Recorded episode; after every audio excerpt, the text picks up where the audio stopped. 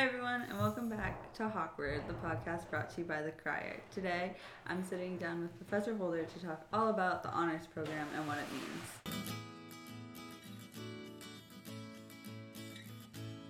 Hi, Professor Holder. Hi, Julianne. Thank you. Of course. Um, so, what exactly is the honors program? Like, what are, are the criteria to graduate? Right. Well, we can talk about the honors program in two different ways. Mm-hmm. One is talking simply about the honors requirements. And honors requirements are that a student would take honors conversatio one, four other honors classes, whether they were honors contracts or honors option or a pure honors class. The honors colloquium, take language to the three hundred level uh, successfully, and uh, fulfill the honors thesis and be graduated with a three point oh. That's the those are the requirements, and that's that's easy to talk about and kind of tick off on my fingers. The program itself is something that we're constantly building.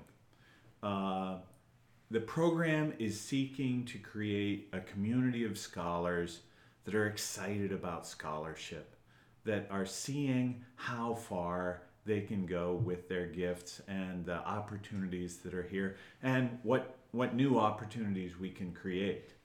So uh, the program includes modeling of a better community, or, or a community where people actually take care of each other and are interested in each other.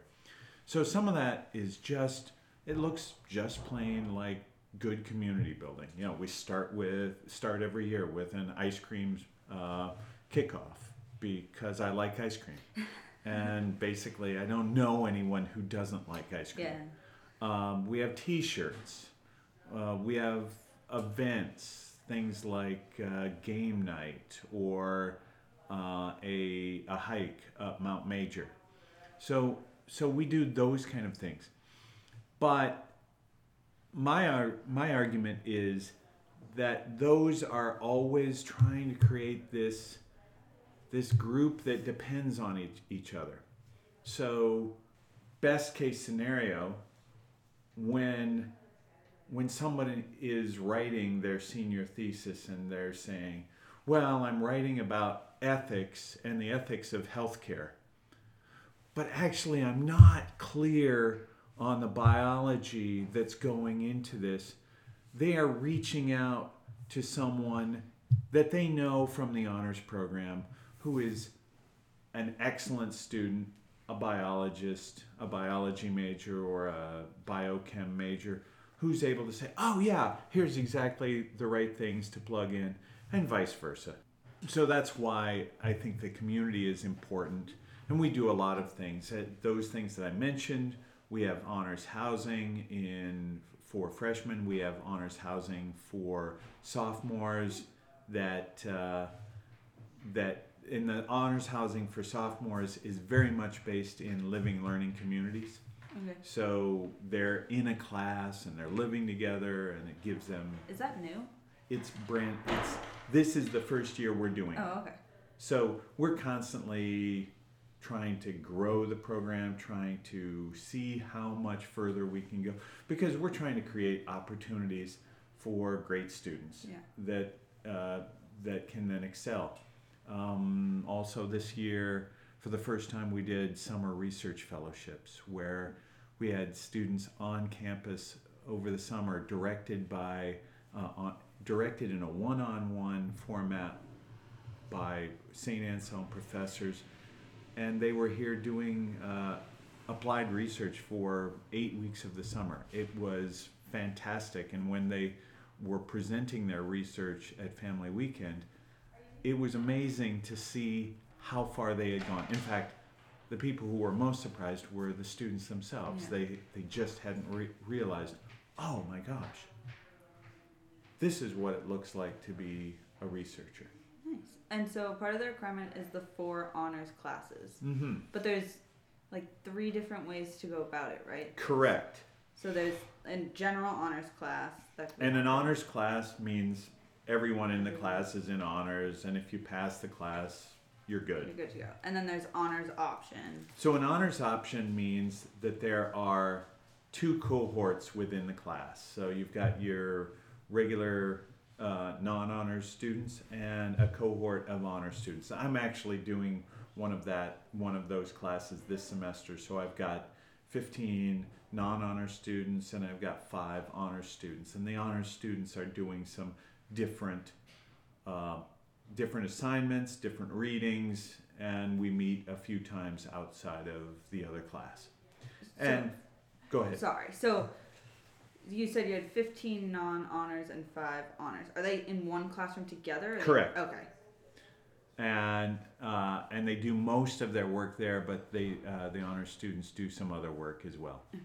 And finally, um, there's always the honors contract. And since I became the honors director, we went back to an old system, which was saying students can have one honors contract.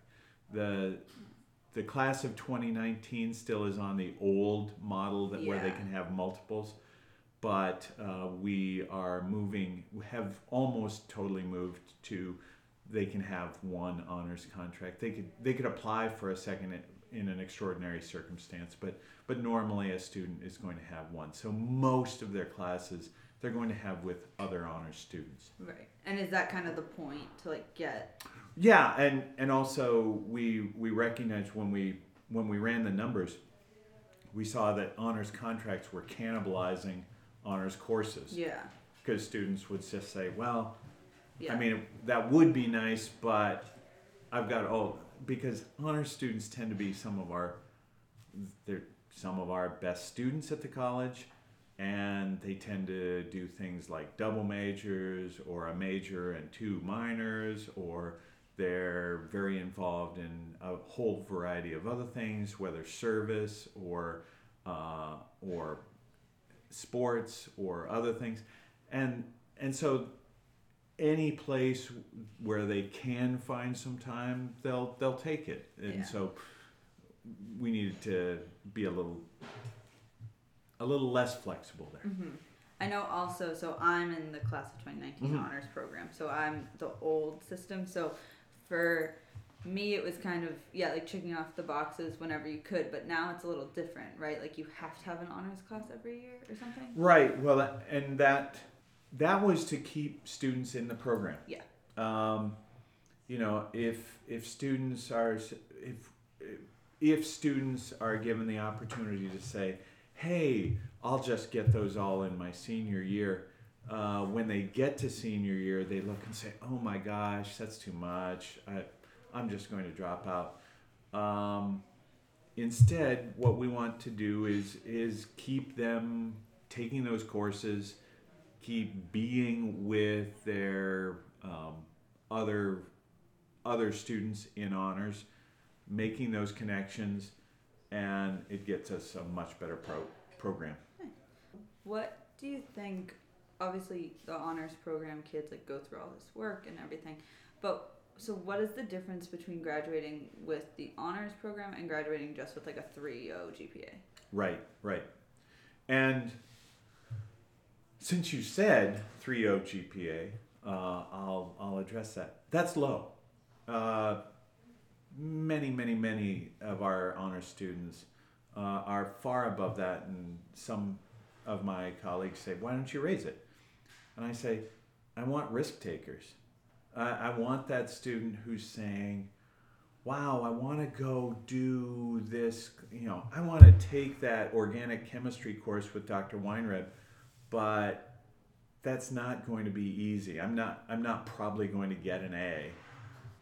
Fine, you can afford to take some grades that where you learn a ton. Yeah. And yet you didn't get a great grade, but you know you learned. Um, so, so what's the difference? One, um, opportunities. Um, we're trying to create opportunities time and time and time again where students can make really great relationships with professors. We think that modeling helps in terms of going out into the work world, where, you know, someone comes to me um, for a letter of recommendation for a job. Um, if it's if it's somebody who's been in the program and I've had them in one or two classes, I, I tend to write a much better letter than than a student that I don't know nearly yeah. so well. Uh, that is true in grad school as well. Those uh, those students who are doing these research opportunities, whether through the undergraduate research group or the research fellowships through honors, you know, they they come and ask, well, then will you write me a letter to get into grad school, whether it's professional school like uh, med school or um, or law school, or whether it is a, a pure research kind of pro- program, whether in the natural sciences or social sciences or humanities. Those professors know them so much better and, and are able to write fantastic letters, and we see those students then being accepted into top programs. How do you get into the honors program? The great majority of our students get into the honors program through uh, a through the admissions process. But we created uh, a couple of years ago, it's one of those best kept secrets. We we created something called the second chance option. And a student, once they get here, and, and we don't have a cutoff, but we functionally do. You, it kind of needs to be during your first year. Yes, so you're not too far behind. Right. But if a student comes and they do well, and they have a, a professor who will write a letter of recommendation, and they want to be in the program, they can they can enter the program through that nice. by applying to me. Nice. Um, and do you have a good, like, rate of success for, like, the number of kids who start with the program and end with the program? So it's changing. When when I started four years ago, we were we were taking in about one hundred, one hundred five, and we were graduating about fifteen. Last year we graduated forty. Um, this year we're looking at, and we haven't changed the number we're taking in. So this year we are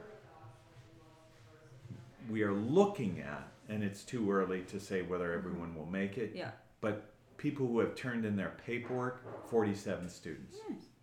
Out of what was, say, one hundred seven or eight. Oh, so that's good. So we're approaching fifty percent. Yeah. Um, and then also I know, like, part of the changes. So I'm an English major in the honors program. So it used to be, because even this year, so in my seminar class, we were trying to figure out, like, how does the honors thesis differ from? And so it used to be that in English, at least, like, the honors kids would just write a longer paper, but now it's a little different. Has that, now it's like I have to kind of, like, rework it again and make it, like, a longer process instead of just a longer paper. We're very much concentrated on process and qualitative difference rather than quantitative difference. When I became honors director, uh, certain departments would simply say, okay, so a thesis is thirty pages and an honors thesis is forty-five pages. And I, I would say, so if it's a C product and you add fifteen more pages of C product, is that is that good? And everyone would say, well, no. Of course, no, right. So, uh, so it can't simply be quantity. Um, we really lean on the fact, and this is this is like a graduate school. We lean on the fact of saying there are two readers. Both readers need to be involved from the very beginning. Both, that's to avoid problems that can arise.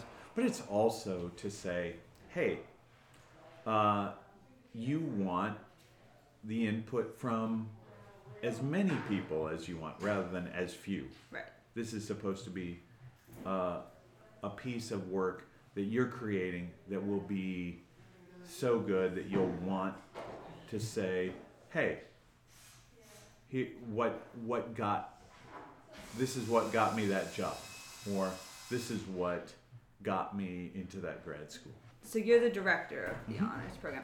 Do you have, like, does the honors program have, like, a student exec board? Or? It does.